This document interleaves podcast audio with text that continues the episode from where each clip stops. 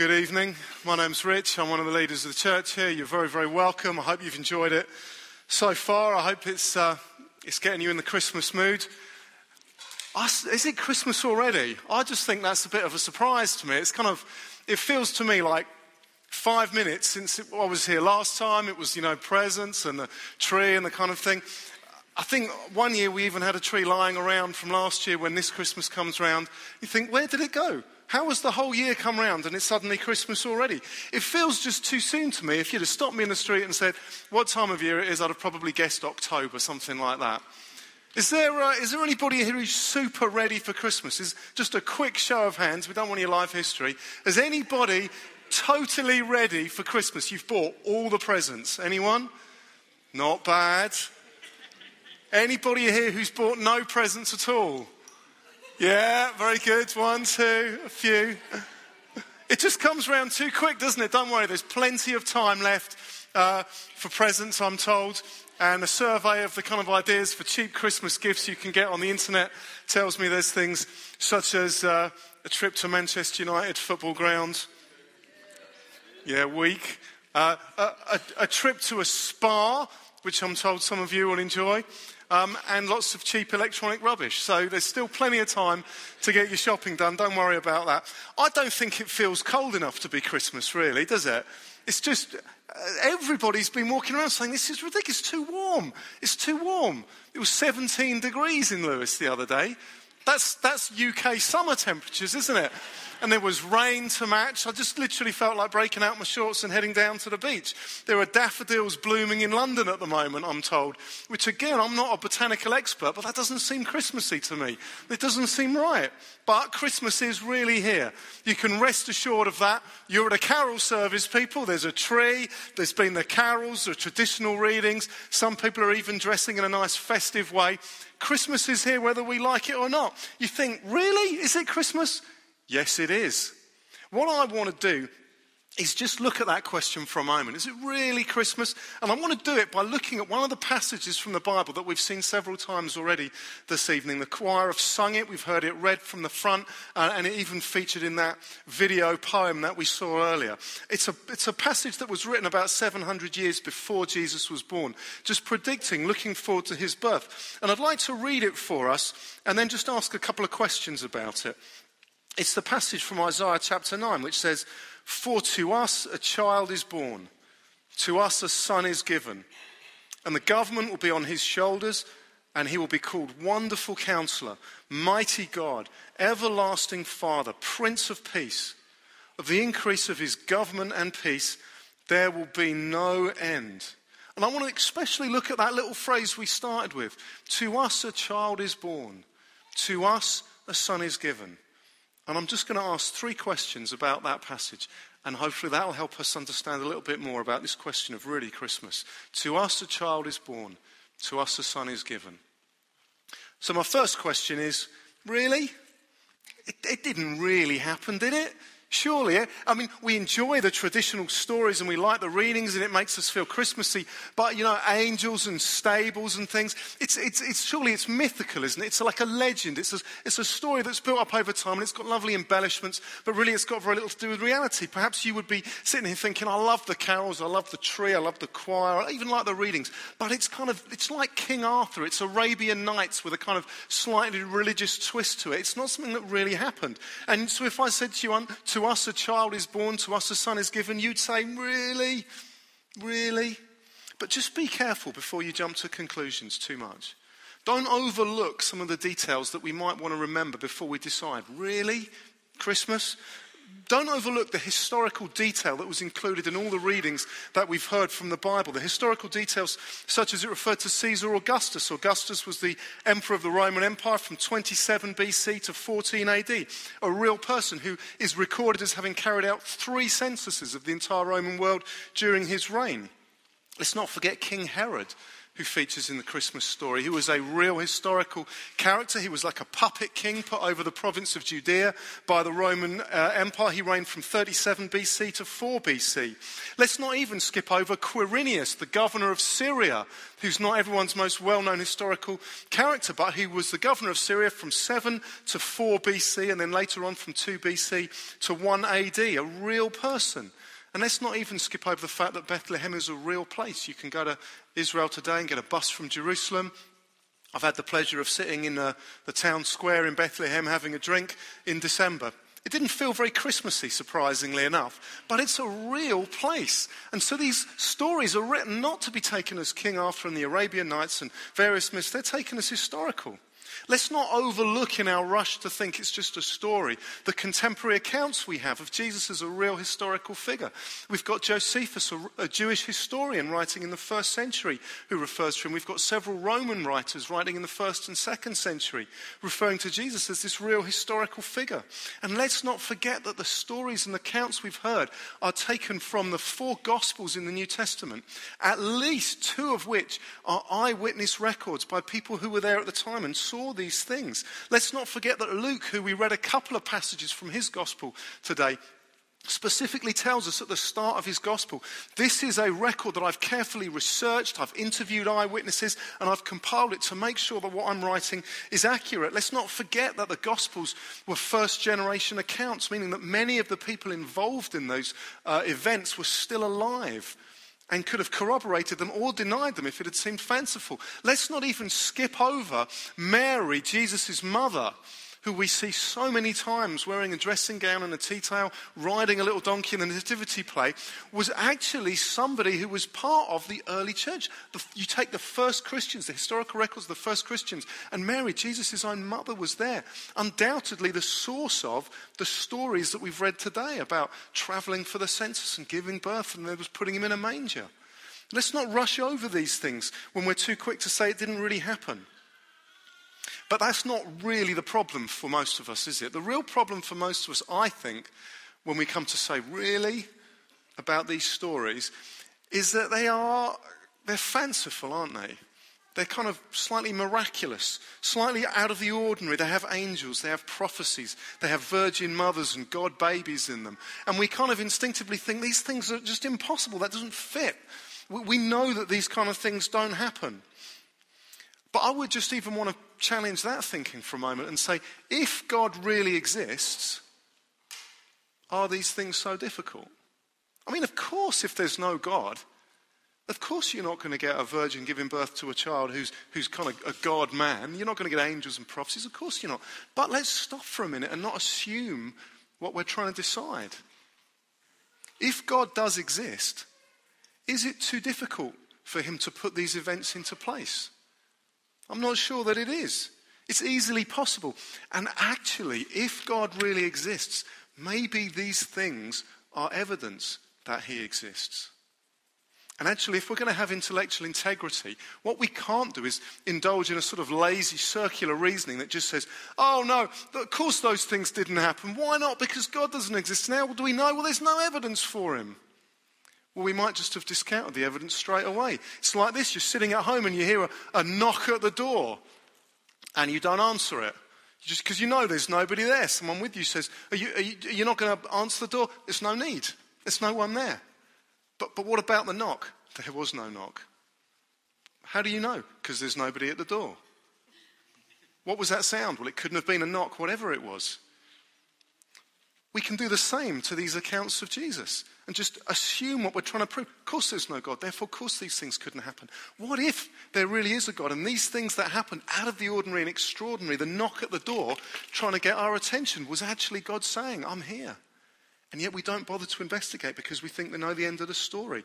Actually, it's hard to find any serious scholars today who would deny that Jesus was a real person who really existed, including many scholars who would be secular or religious, including many scholars who would say they're definitely not Christians or fans of Christianity, and yet the scholarly consensus is Jesus certainly really existed, and he was born almost certainly between about 6 and 4 BC. So I would say to us, a child really is born. To us, a son really is given. But okay, if you concede the fact maybe Jesus did exist. He's a real person. Maybe to us a child is born, maybe to us a son is given. That does lead me on to my second question, which is really? Even if it's true, what does it have to do with me? To us a child is born, to us a son is given. Really? Surely at best to Mary and Joseph a child is born. To Mary and Joseph a son is given. Don't go dragging me into this. How can a baby born 2,000 years ago have any relevance to my life? To us a child is born, to us a son is given. Really? Some of us would even find it a little bit offensive. What do you mean to, to us? It's his own life. What are we trying to muscle in on this, on this man's life and kind of somehow claim a slice of him? Many people would say, no, no, no, no. To us a child is born, to us a son is given. It's an inspiring story.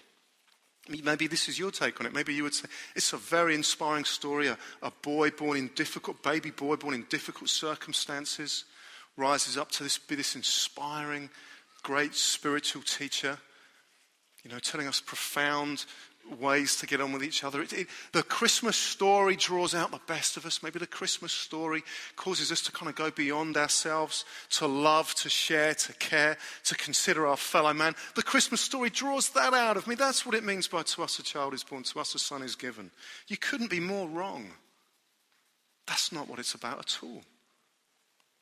It's not just a story to make us think, oh, isn't it lovely to care for others? Because that is not what is claimed happens. It's so much more. The Christmas story from these uh, first century accounts that we've read from today is something far more staggering than that and far more profound. It's that God Himself somehow was born as one of us. It's that extraordinary. That's why there were those divine titles in the passage that were read and that the choir sung for us. That's why it's saying, To us a child is born, to us a son is given. And yet, speaking of this same baby, speaking of Him as if He's God, He'd be called Wonderful Counselor, Mighty God, Everlasting Father Prince of Peace. It's piling up terms that the Bible talks about God in. It's this weird kind of hybrid mix. It's saying in the manger there's a crazy mix of God and a little baby. You, you, you were there. If you were there, you'd look at it and think, I don't, I don't know what, what? I don't know if he's going to fill his nappy or if he's going to fill the whole universe with his incredible presence. Well, how does this work? This is extraordinary. That's the claim of the Christmas story. It's unique. It says that actually through this baby who grew to be Jesus Christ, it's saying through that God's extraordinary and profound rule of peace and righteousness and justice and love and care and joy and freedom and wholeness spreads forever and ever. That's why it says of the increase of his government and peace, there'll be no end. Guys, that's not a little story that says, hey, why don't we share a bit more? That's something that is shocking.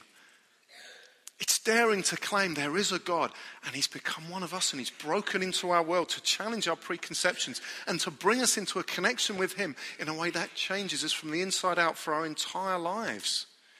It's extraordinary. This is why Jesus in the passage is likened to light out of the darkness.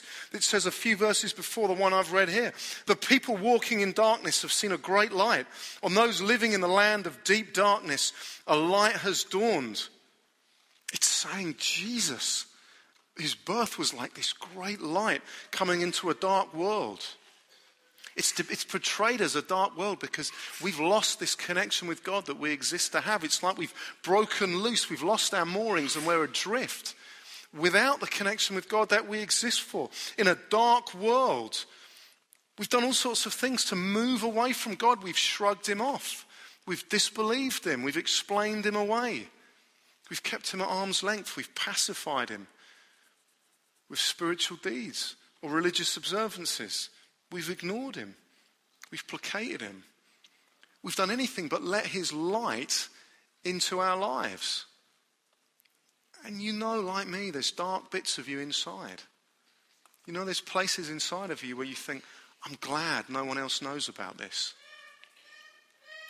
Jesus came so that people in darkness can experience this great light. Jesus came so that people like you and me can reconnect with God. Jesus was God's rescue mission the baby grew into a man, and through his life and his death and his admittedly miraculous resurrection from the dead, we can reconnect with God. Jesus came not to be a little baby to inspire us, why don't we share and care a little bit more? Jesus came to allow a door to be opened back to God. so that even people with ordinary lives like us can find the meaning and the purpose and the fulfillment of our existence through this connection with God.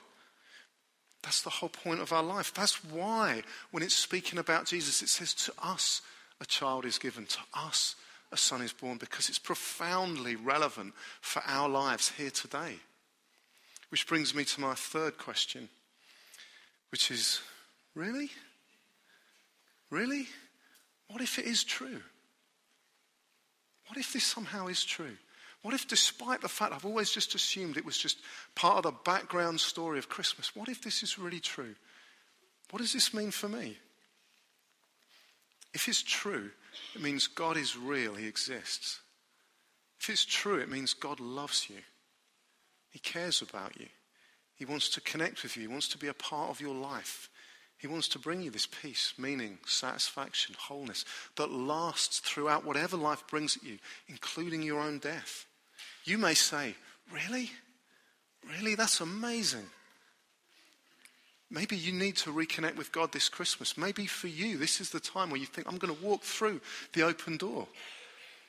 Maybe it's the time for you to become a Christian.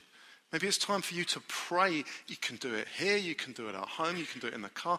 But maybe for you, it's a question of you're going to have to pray, say, God, I want to reconnect with you through Jesus. I want to turn away from walking in darkness and I want to walk in light. I want to give you the keys to every part of my life. But I want to reconnect with you through Jesus. Maybe you understand that this Christmas is a Christmas for you to get.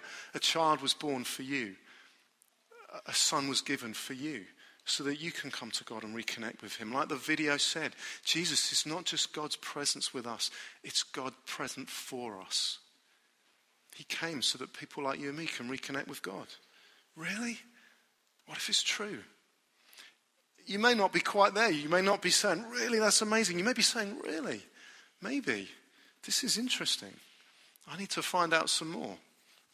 It's a very, very wise approach to take. I mean, it's a, it's a long way to go in about 15 minutes, isn't it? Suddenly it's true and it's real and it makes a difference. You've got to do something. But I would say to you is this look into it. Even if you're sitting there thinking, surely not, look into it. This is the beauty of Christianity. The beauty of Christianity is it self consciously claims to be based on real historical events that either did or didn't happen, which means you can investigate. You can explore it. You can't explore a philosophy. It's what one of the things that sets Christianity apart from all the other great faiths. You can't explore, did someone have a vision once? You can't explore, is this idea a really good one for connecting with God? You can't explore that. It's totally subjective. Christianity doesn't claim to be that. Christianity claims to be based on these events, and it claims actually between 6 and 4 BC, a child really was born in Bethlehem, a few miles down the road from Jerusalem. And he really was the Son of God. And he grew and he lived and he died. And incredibly, he rose from the dead. And it's left a historical footprint that we can investigate and explore and challenge. We can hear the knocking. And by investigating Christianity, we can go to the door and open it and see is there someone outside? Or we can sit in our chair with our arms folded. I know there's nobody there. Whatever that knocking is, it's not someone knocking on the door. Intellectual integrity demands let's at least look. Let's at least explore, let's at least ask some questions. And I think the incredible thing about Christianity is it's not just a set of historical events. It's not just, hey, I've got news for you. Something happened once. Do you want to check it out? Because actually, even though you can explore and examine the evidence, it leads you into an experience where you find you can reconnect with God yourself and it makes a difference to you. You can find that for you, the child really was born for you, the son really was given for you. Christmas was when I started first investigating Christianity. The first time I'd gone to church. And there was enough there for me to think, is that knocking? Maybe I'm going to find out a bit more. And it led me down this route of asking questions and challenging and what's the evidence and how does it work? Actually brought me to the point where I found out this is true. This is real. This is life changing. Which is why I'm so kind of wholeheartedly wanting to endorse that line of approach for you. Find out a little bit more. I'll tell you more about how we can do that at the end. But I just want to say, why not, if there's a faint knock, why not have the guts to open the door and find out what's there? Why not have the curiosity to at least see if your presuppositions are right or wrong? Because I think to us, a child is born. To us, a son is given. And I would push it even further. And I would say, to you, a child is given. To you, a son is born. Really, truly. And it changes everything. Thanks very much for listening. Have Christmas.